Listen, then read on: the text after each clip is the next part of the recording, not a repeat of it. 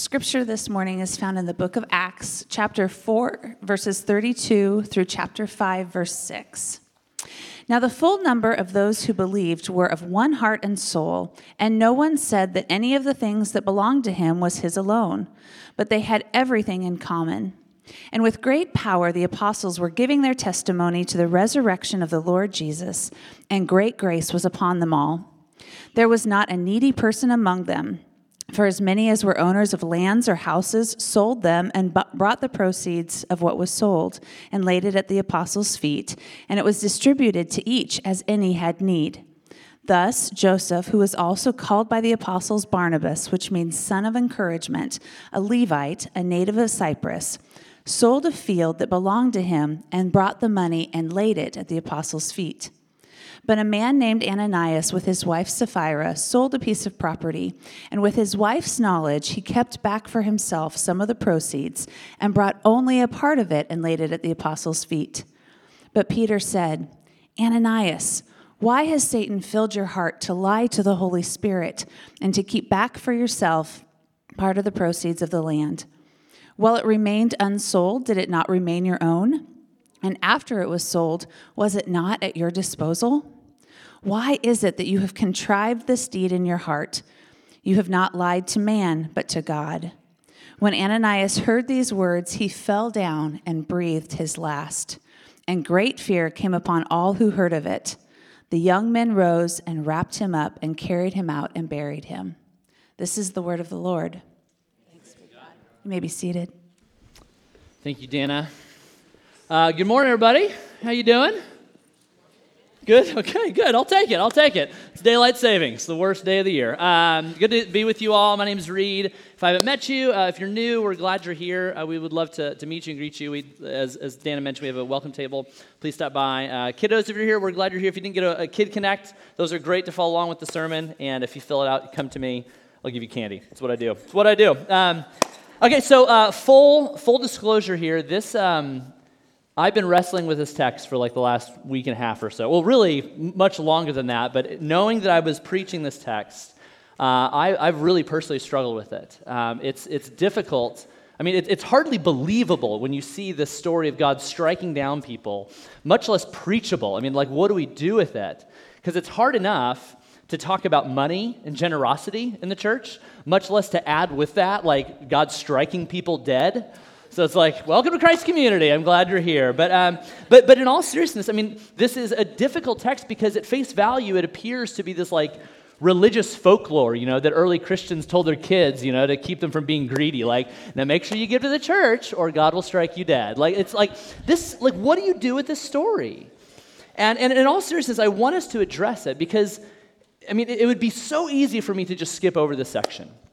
And, and, and, on that note, I mean, the reason why we preach the books of the Bible at Christ Community is because we take the Bible seriously.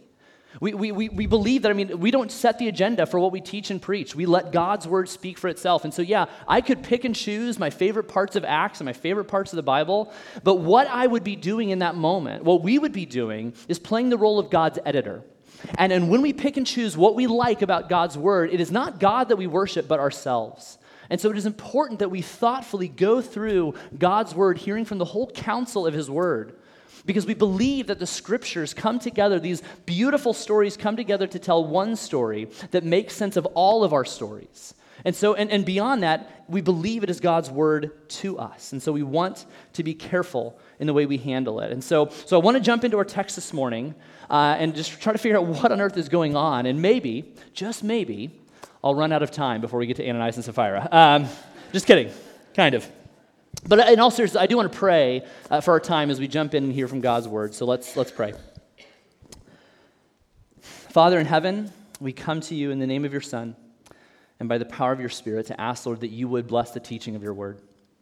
Lord, I, I, I confess my inadequacy, my, even my struggles with this text, and we ask, Lord, that, that you would teach us your truth.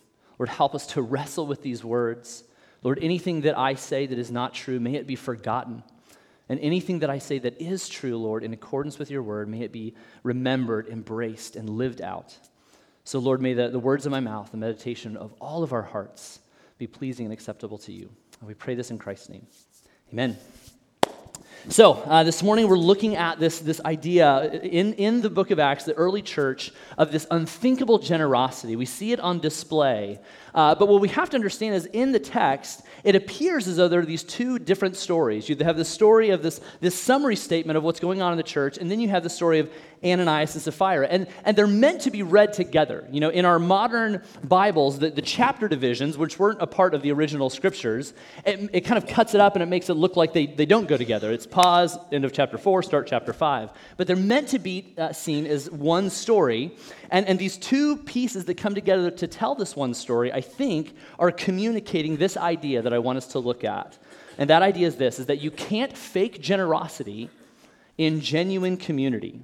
You can't fake generosity in genuine community. And so that, that's what I want us to kind of look at and unpack from uh, our section of Scripture, the end of chapter 4, first part of chapter 5. And, and really, I want to unpack that by looking at just, just two things.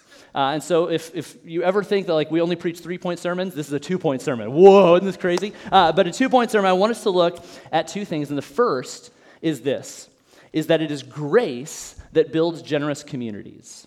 It is grace that builds generous communities. And we're going to see that in this, this first part of the end of chapter 4, verses 32 to 37.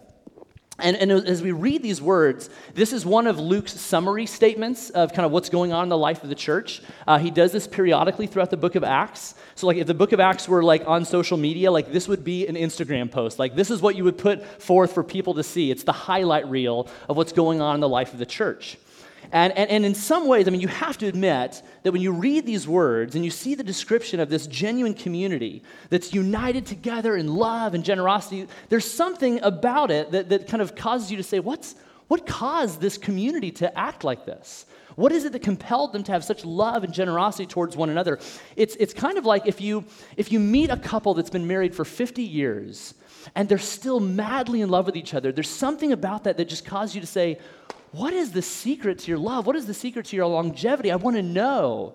There's something about it that is attractive and appealing. And similarly, we see the same thing in the church as we hear these summary statements, and, and particularly when we read in verse 32.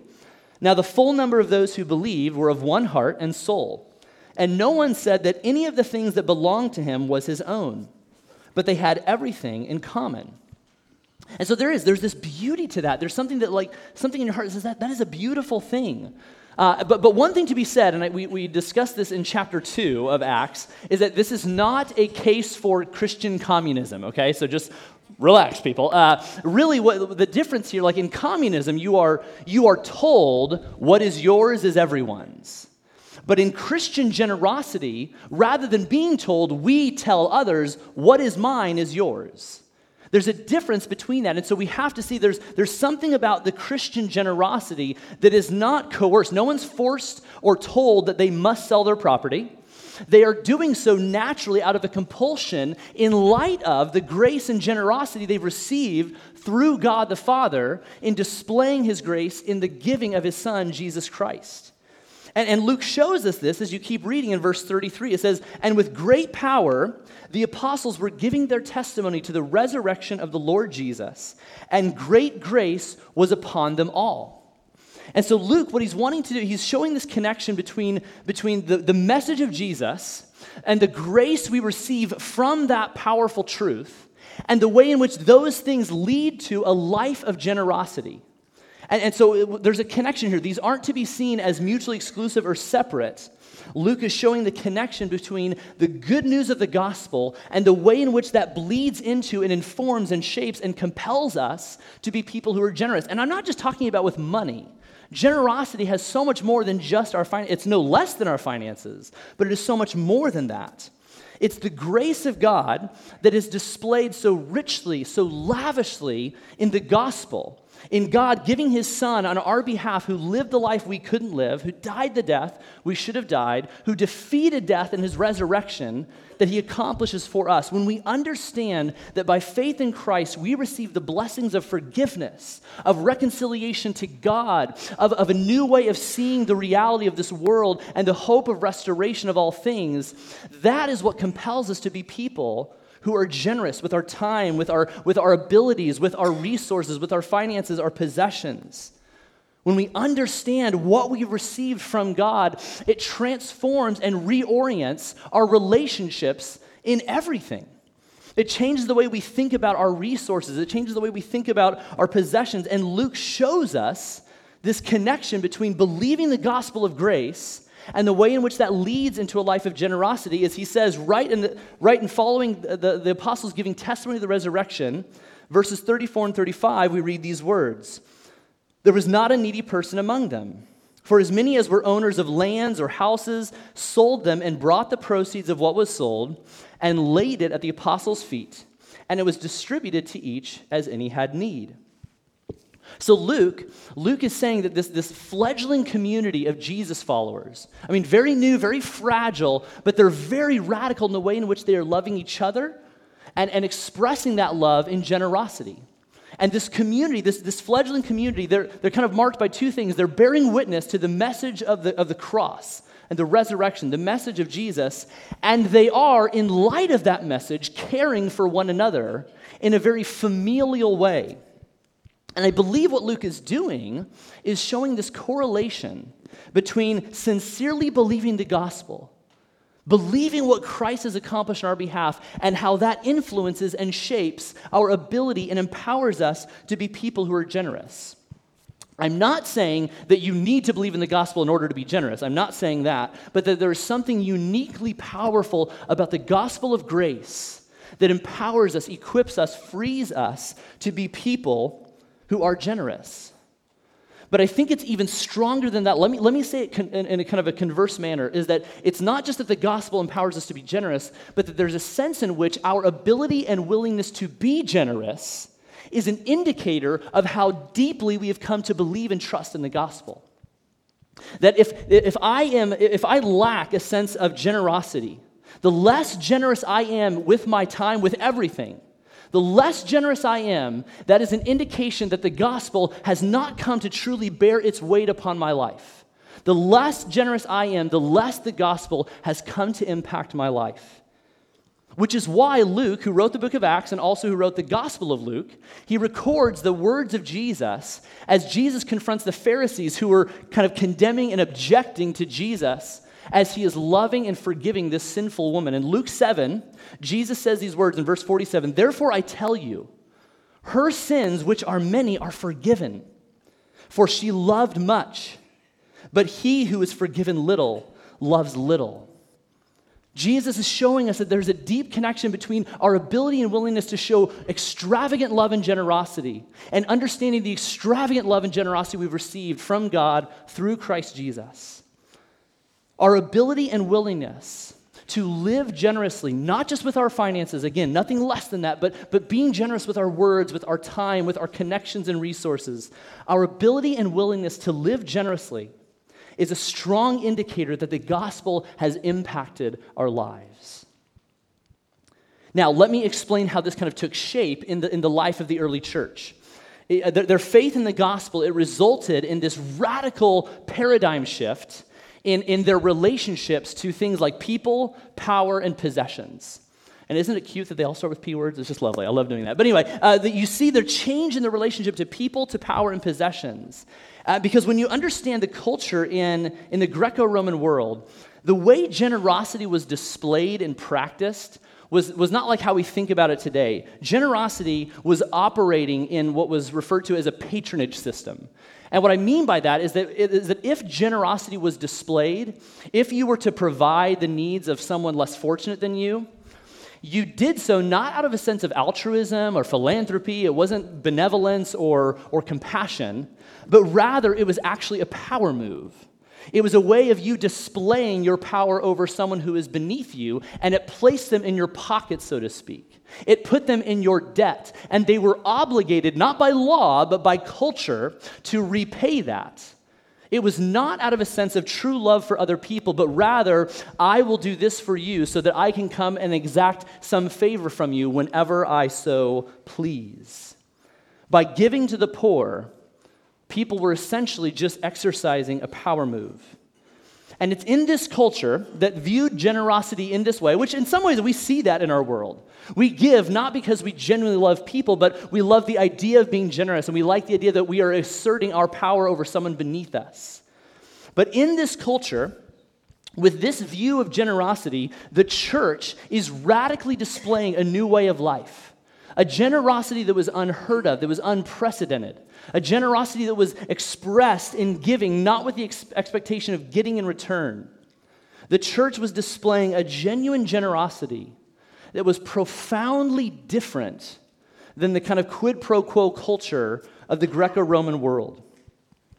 And, and whether you're a Christian or not, I mean, regardless of kind of your, where you are in the spectrum of faith, you, you have to give some kind of explanation as to this unprecedented phenomenon of wealthy landowners coming together with, with crippled people and social outcasts, and not just providing for their needs, but inviting them into their home, sharing meals together, and acting as if they were family. What, what, can, what, what, is, what is the explanation? On what account can we point to that, that creates this kind of community? The early church, this fledgling community of followers of Jesus, were changed by something radical that produced this radical way of treating one another. And namely, it was the generous grace of God in the gospel that compelled them, that empowered them, that reoriented their relationship to people, to power, and to possessions. And so, as we look at this picture, and again, it's a highlight reel, it's a summary statement. But when we look at this picture of the early church, we should ask ourselves this question Does God's grace make us live generously? When we think of the grace of God, of what we have received from God the Father through Christ Jesus, and beyond that, does, does God's grace compel us to be a people who live generously? Does the gospel empower us to not simply love the things we've been given, but to love with the things we've been given? Is the grace of God, is it so powerful, so palpable in our lives that we see our resources, our vocations, our skills, our connections, our finances, our possessions, everything? Do we see these things as opportunities to love and serve others? Or do we only see them as means to better our own lives? And again, there's nothing wrong with, uh, with bettering your life, but when we see all that we've received purely for our own benefit and gain, we are missing out on what God has created us to live, or how He's created us to live. And so when we think of the, the grace of God, does it, does it amaze us? Does it mesmerize us? Do we, do we find ourselves leaving Sunday morning into Monday morning, wherever God places us, with this amazement of God's grace that empowers us and equips us to be people who are generous, not because we must, not because we feel guilty or because we are, we are compulsed to, but because, in light of God's great grace, I long to be a person who is generous because I've seen what I have received. The grace that the early church had received through Christ Jesus put these followers of Jesus on the same playing field. No one saw anyone else as being above them or beneath them. No one understood themselves in this kind of hierarchical structure, but rather they saw that what united them was their shared brokenness and sinfulness. But more than that, what united them was the forgiveness that they had received through Christ Jesus. They were open, they were honest, they were transparent with both their requests for help as well as with their resources for generosity. So no one was hiding. I mean, if someone was in deep need, they shared that. And those who had the resources, they were willing to provide those resources for those that had needs. Their generosity was not fake, because the grace that they had received was genuine. Can we say the same things in our own lives? Okay, so that's, that's the good news. And it looks like I still have time to talk about Ananias and Sapphira. I should have preached slower. Um, but, but, but in all seriousness, I, I want us to see the contrast between what we see at the end of chapter 4. So you see uh, th- these early Christians, and Barnabas in particular, who are willing to sell their possessions, their property, and, and distribute it to those that had need. And Luke, I think, wants us to see the contrast between this community that is generous because of the grace they've received through Christ Jesus. They, they see that. I want us to see the contrast between that and in Ananias and Sapphira, we see the deception that sows seeds of destruction. So, in the first half, we see that grace, it is grace that builds generous communities. But as we look at Ananias and Sapphira, we see that it is deception that sows seeds of destruction. So, notice how chapter 4 ends. So, Barnabas, he sells this piece of property, he gives it to the disciples, and then chapter 5 begins, excuse me, with a similar story, but with a twist. So, verses 1 and 2 of chapter 5 But a man named Ananias and his wife Sapphira sold a piece of property. And with his wife's knowledge, he kept back for himself some of the proceeds and brought only a part of it and laid it at the apostles' feet. So right away, we see Ananias and Sapphira, who were kind of, kind of connivingly conspiring in secret, scheming this plan to sell their property, to take the proceeds, to give it, but to hold back some for themselves. And so again, we're looking at this like, is that wrong? I mean, they're still being generous. Why is God condemning them for being generous, just not to the same degree that Barnabas was? Is that the issue here? But notice how Peter confronts Ananias in verse 3. Ananias, why has Satan filled your heart to lie to the Holy Spirit and to keep back for yourself part of the proceeds of the land? The grounds upon which Peter is accusing Ananias and Sapphira, it is not ultimately rooted in their greed or their selfishness. While that is there, the sin behind the sin is their deception. It is their deceit. It is their, it is their uh, attempt to put forth a persona of themselves that is not accurate. And, and, we, and we see this, I mean, because the thing you have to understand too Ananias and Sapphira were not under any, they were under no obligation to sell their land. And even if they were, they were under no obligation to give any of the proceeds to the apostles. There was no coercion. Again, Christian generosity says, What is mine is yours. It is not communism that says, What is yours is everyone's. And notice, I mean, Peter says this in verse 4. He makes it clear. He says, While it remained unsold, did it not remain your own? And so, so Peter's affirming kind of this personal property. It's yours to do with it as you please. And then he goes, After it was sold, was it not at your disposal? It was still yours. The money was theirs to give as they saw necessary, which means that they are not being condemned for their greed or their selfishness. They are being condemned because they pose a serious threat to the fr- fragile community of followers of Jesus at this very unique time in history. Ananias and Sapphira are posing a threat by hiding their guilt, by hiding their brokenness, as well as by fabricating a false persona, a false image of generosity and goodness. And, and, this is not just a violation of character, it's not just that they've been dishonest.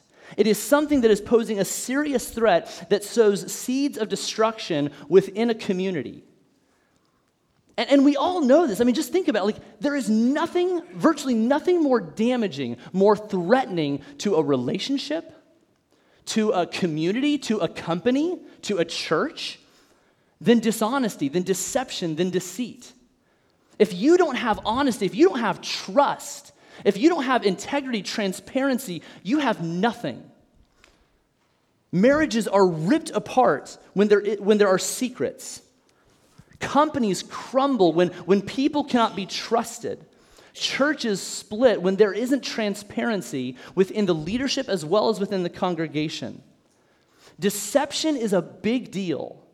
And we tend to downplay it. I mean, look, yeah, I mean, lying, I mean, that's, that's a bad thing, but really, does it really warrant death? And that's where some of us probably are still thinking, okay, I get it, deception's a big deal. But is it really, does it really lead to this? Does the punishment actually fit the crime here? Why does their deception warrant immediate death. And, and let me, I don't have a perfect answer, but let me attempt to, to offer what, what I think is going on here. We have to be willing to recognize that we don't have the greatest perspective on this situation. That, that, that's one thing. It's easy for me, for us, to look at the situation and say, Ananias and Sapphira, that their actions don't, don't warrant the consequence they received. It's easy for us to say that because we don't see what is at stake. We can look at the situation and say, yeah, they deceived, that was wrong, it was dangerous, but uh, I mean, really, that's not that big of a deal. We have to be willing to recognize that we don't see the same thing as God sees because we don't fully grasp what is at stake. as they are sowing seeds of destruction uh, through their deception.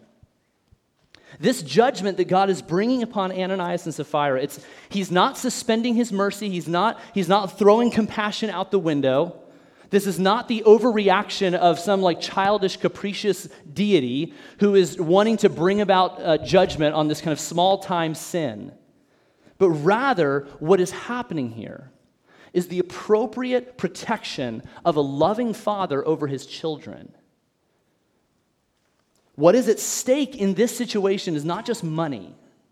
It's not just the well being of others. What is at stake here is the bride of Christ, the church. And so, as God is stepping in and intervening and removing this threat that is posing itself against the church at this very fragile time, this is not an act of God being angry like a child, but rather being protective like a father over his child. You see, the church at this time was, I mean, they, they faced many oppositions, and many of them were external. I mean, I mean the, the Roman culture, the Roman government, I mean, there were many things that posed great threats to the church at this time. But they were also susceptible to internal threats, to internal corruption. And I don't think it's a stretch to say that Ananias and Sapphira posed such a significant threat to the church at this time that it ran the risk of the church not making it. And I say that believing that God, in His sovereignty and His infinite wisdom, would not allow that to happen. But what we see is a threat that I believe this risk, the threat that they are posing against the church at this time, is not just running the risk of the church dwindling, but it runs the risk of us not even being here today. I believe what God is doing in this moment is not acting like a child, but as a father protecting his children. And, and, and as one one commentator puts it, Richard Longenecker says this so well. He says, The way Ananias and Sapphira attempted to reach their goals was so dramatically opposed to the whole thrust of the gospel that to allow it to go unchallenged would have set the entire mission for the church off course. So we can look at the story of Ananias and Sapphira and we can say, gosh, how, how, how God must be a malevolent dictator I mean, this is not fair. This is unjust. How could he act in this way? Or we can attempt to look at this situation and see the work of a loving father protecting his children as well as his future grandchildren. And we can look at the situation and say, this is, why is this such a big deal? Or we can step back and say, gosh, the church must be that big of a deal for God to remove this kind of threat at this time. Perhaps the issue that I have and that you have with this story is not with God, but it's with an understanding of how precious and important and vital the bride of Christ, the church, is. Let me put it this way if you think about um, children, uh, so my wife and I, we have four kids, and our youngest is Edmund. Uh, and so he's, look, at him. Just look at that kid. That's a life size picture, by the way. Uh, he's, he's a big kid. Uh, but Edmund is our youngest. And there is a sense in which I am more protective of Edmund right now, not because he's my favorite, not because he's my son, not because he doesn't walk, which he's still he's, he's lazy, but, uh, but it, because he's vulnerable. He's fragile. At this stage, he is the child who is our, like, we always say this, like, when we're ever out in public, like, like, I just always say, like, when I'm looking for my kids, like, where's the most vulnerable? Where's our most vulnerable, vulnerable child? Is he okay?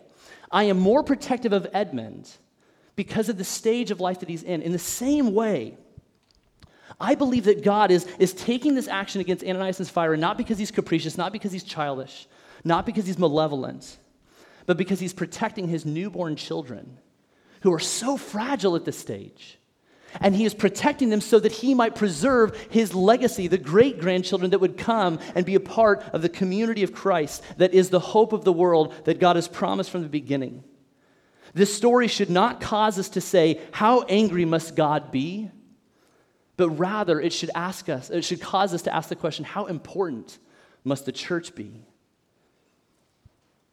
Now, let me bring this a little closer to home for us. Again, we can look at this story and question God for why he would do this. Or we can, we can honestly take a good look at ourselves and ask if we are anything like Ananias and Sapphira. Are we anything like these two that, that who are intentionally putting forth a false persona of themselves so that they might be perceived as being more generous and kind and holy than what they actually are? Do we find ourselves living in that way? And so, in that vein, the question for us is this Are we honest with our brokenness? Are you and I honest with our brokenness?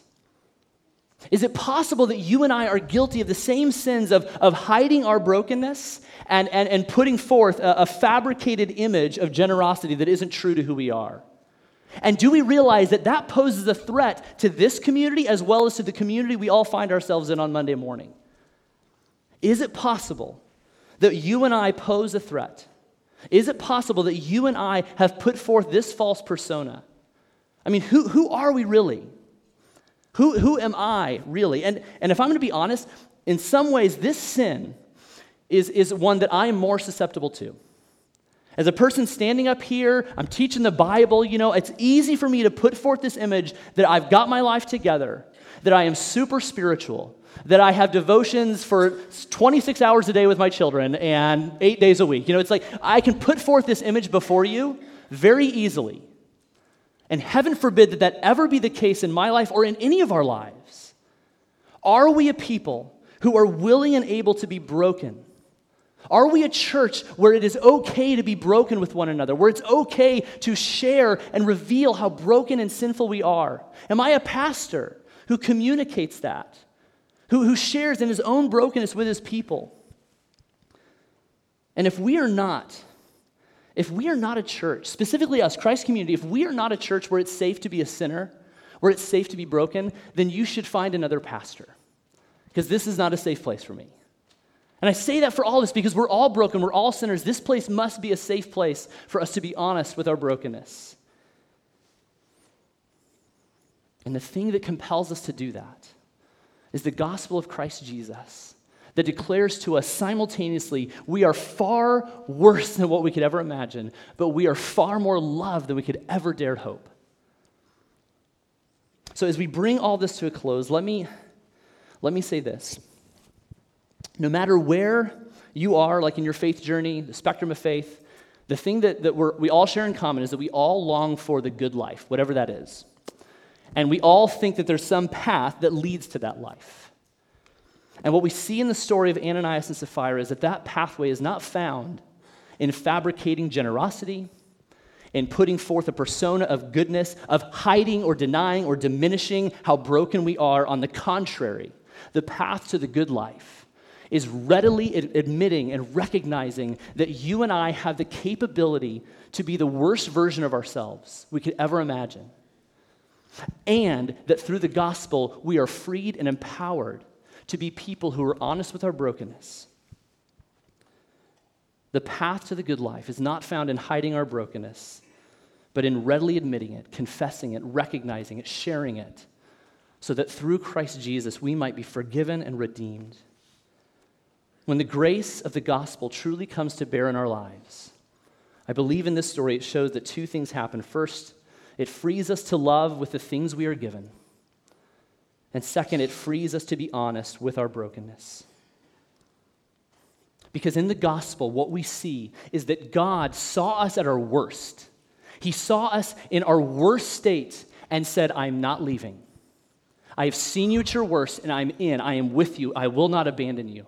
Which is why the Apostle Paul says in Romans 5 8, while we were still sinners, Christ died for us. It's not while we had figured it out Christ died for us. Or once we started attending church every week and started giving, Christ died for us. But it's while we were still sinners, Christ died for us. And because of that, we have nothing to hide and nothing to prove. There's no need to prove ourselves or to make ourselves look great before people. There's no need to put forth a false persona as we gather as the church on Sunday morning, and there's no need for us to put forth a false persona wherever we find ourselves on Monday morning. Because the gospel frees us to be honest with our brokenness, and in that, it frees us to love with the things we've been given. The grace of Christ is what frees us to be broken and frees us to be generous. If that's true, then let's, let's live like it, both today and tomorrow. Let's pray. Father in heaven, we, we come to you in prayer, asking that you would, by your Spirit, awaken us to the brokenness that is in all of us. Lord, I pray that you would shine a light into the, to the nooks and the crannies of our hearts and souls that, that live in ways that are contrary to your good design. Lord, would you protect us from being a people who put forth a persona that is inconsistent, that is dishonest? And Lord, may you captivate our hearts by the gospel of Jesus in such a way that we feel not out of a sense of obligation or guilt, but out of the joy that we have received. May we live generous lives for the good of others. Lord, would you do this for your name's sake and for our good? We pray in Christ's name. Amen. May God continue to equip us to be a church for all people where it is okay to be broken because Christ redeems all of our brokenness. So, with that said, um, I invite you to stand for our benediction as we leave this place for the last time, preparing ourselves for our time in our new space. Hear these words from the Apostle Paul, 2 Corinthians chapter 8, verses 7 through 9. Brothers and sisters, as you excel in everything, in faith, in speech, in knowledge, in all earnestness, and in our love for you. See that you excel in this act of grace also. I say this not as a command, but to prove by the earnestness of others that your love also is genuine. For you know the grace of our Lord Jesus Christ, that though he was rich, yet for your sake he became poor, so that by his poverty we might become rich in him. Amen. Go in peace. Have a great week. See you next Sunday.